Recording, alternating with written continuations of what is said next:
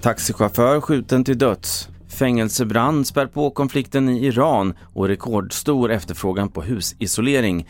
Jag först i TV4 Nyheterna om att en manlig taxichaufför i 35-årsåldern sköts till döds i Göteborg under natten i samband med att han avslutat sitt arbetspass. Ingen har ännu gripits för dådet. Vi hör polisens presstalesperson Peter Adlersson. Vi fick in eh, flera samtal eh, till ledningscentralen här om skottlossning på Teleskopgatan och eh, där uppger man att eh, flera skott har avlossats och att en man låg på marken. Och när vi kommer till platsen kunde vi snabbt konstatera att den här mannen hade avlidit. Då. I Iran bröt en stor brand och skottlossning ut sent igår kväll i det ökända Evinfängelset. Branden är nu under kontroll. I fängelset finns flera politiska fångar och enligt officiella uppgifter har åtta skadats. Vår Mellanöstern-korrespondent Therese Kristiansson.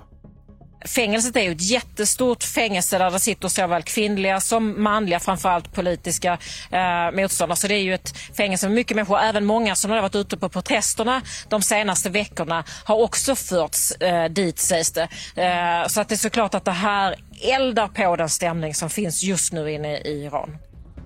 Sedan flera år tillbaka har ett antal bibliotek i Göteborg lånat ut en bok med IS-propaganda. Det avslöjar P4 Göteborg som gått igenom bibliotekens arabiska utbud. I boken beskrivs bland annat hur personer som vill ha demokrati ska brännas ihjäl levande. Boken har nu dragits in av biblioteken. Till sist, i spåren av de höga energipriserna är intresset för att tilläggsisolera huset rekordstort just nu. Men det gäller att ha bra ventilation och rätt tätning innan isoleringen sprutas in.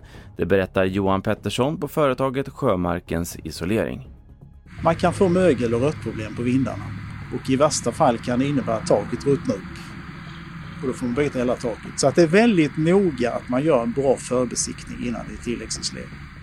Du hittar fler nyheter på tv4.se. Jag heter Carl-Oskar Alsen.